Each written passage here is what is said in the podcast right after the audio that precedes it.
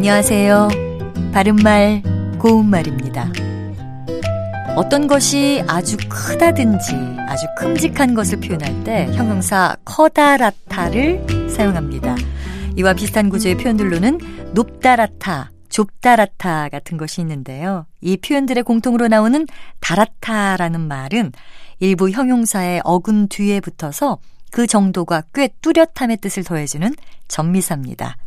아, 그런데 형용사의 형태에 따라서 약간의 차이가 있는 표현들도 있습니다. 예를 들어 매우 길거나 생각보다 길다를 뜻하는 형용사는 길다랗다가 아니고요.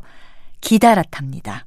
또 아주 가늘다란 뜻의 형용사는 가늘다랗다가 아니라 가느다랗다입니다.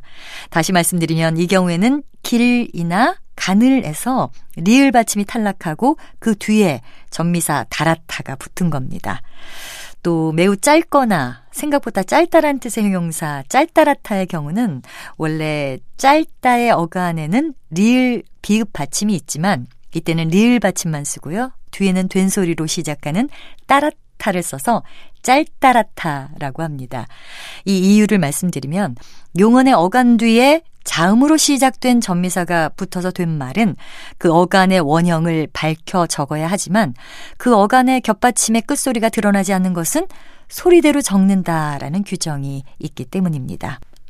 이와 마찬가지로 어간 받침에 릴 비읍을 쓰는 넓다 그리고 얇다의 경우도 넓다라타, 얇다라타로 씁니다.